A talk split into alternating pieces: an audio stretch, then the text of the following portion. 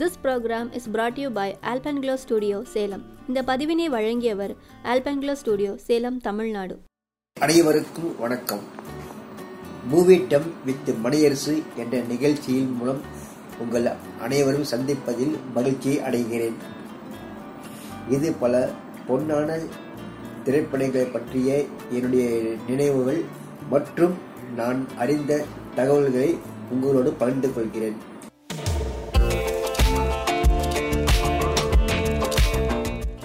இந்த பதிவில் இரண்டு திரைப்படங்களை பார்ப்போம்.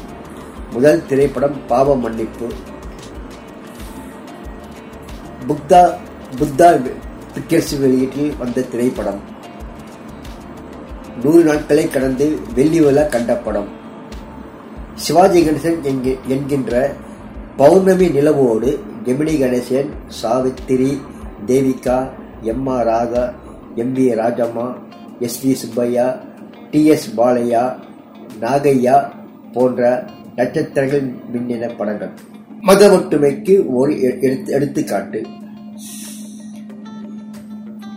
சிவாஜி கணேசனின் அமைதியான நடிப்பும் எம் ஆர் ராதாவின் ஆர்ப்பாட்டமான நடிப்பும் எம் வி ராஜம்மாவின் தாய் பாசம் கலந்த உருக்கமான நடிப்பும் அனைவரையும் கவர்ந்தன. இந்த படத்தின் பிளஸ் பாயிண்ட் கவிஞர் கண்ணதாசன் எழுதிய பாடல்கள்.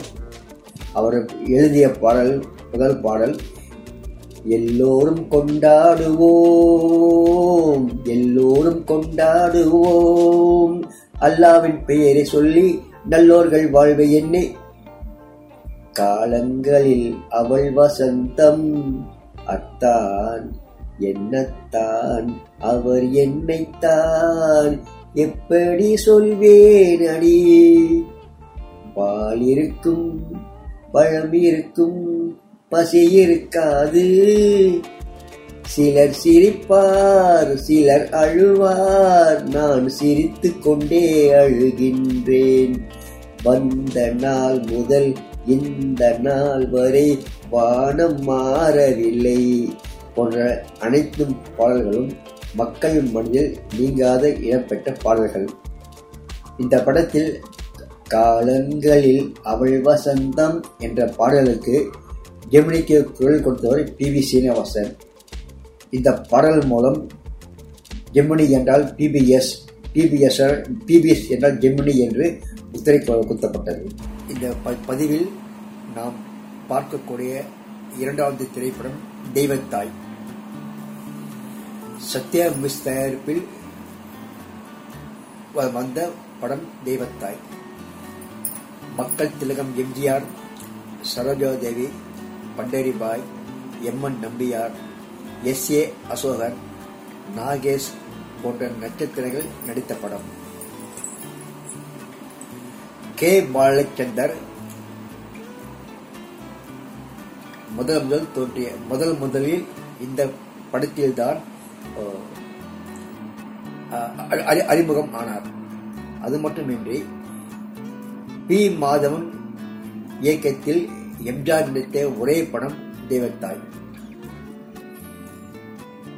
இந்த படத்தில் எஸ் ஏ அசோகன் அஹ், வில்லன் பாத்திரத்தில் ந- நடித்திருந்தாலும் வில்லன் என்கின்ற கொடூரம் இல்லாமல் மிக மிக அமைதியாகவும் ஒழுக்கமாகவும் நடித்திருந்தார்.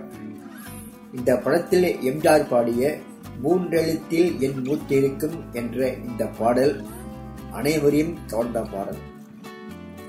இந்த படத்தில் சங்கீத வித்வான் என்ற பாத்திரத்தில் நாகேஷ் தோன்றி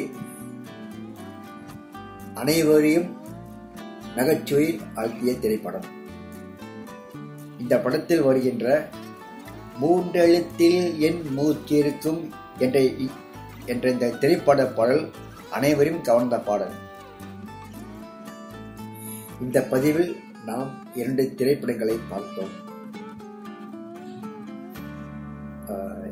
இந்த பதிவு உங்களுக்கு பிடித்திருந்தால் லைக் செய்யவும் மற்றவர்களுக்கு பகிரவும்.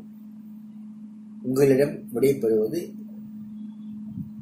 மணி மணியரசு தொடர்ந்து கேளுங்கள் follow us to listen more on Tamil classical movies thank you and stay tuned to movie time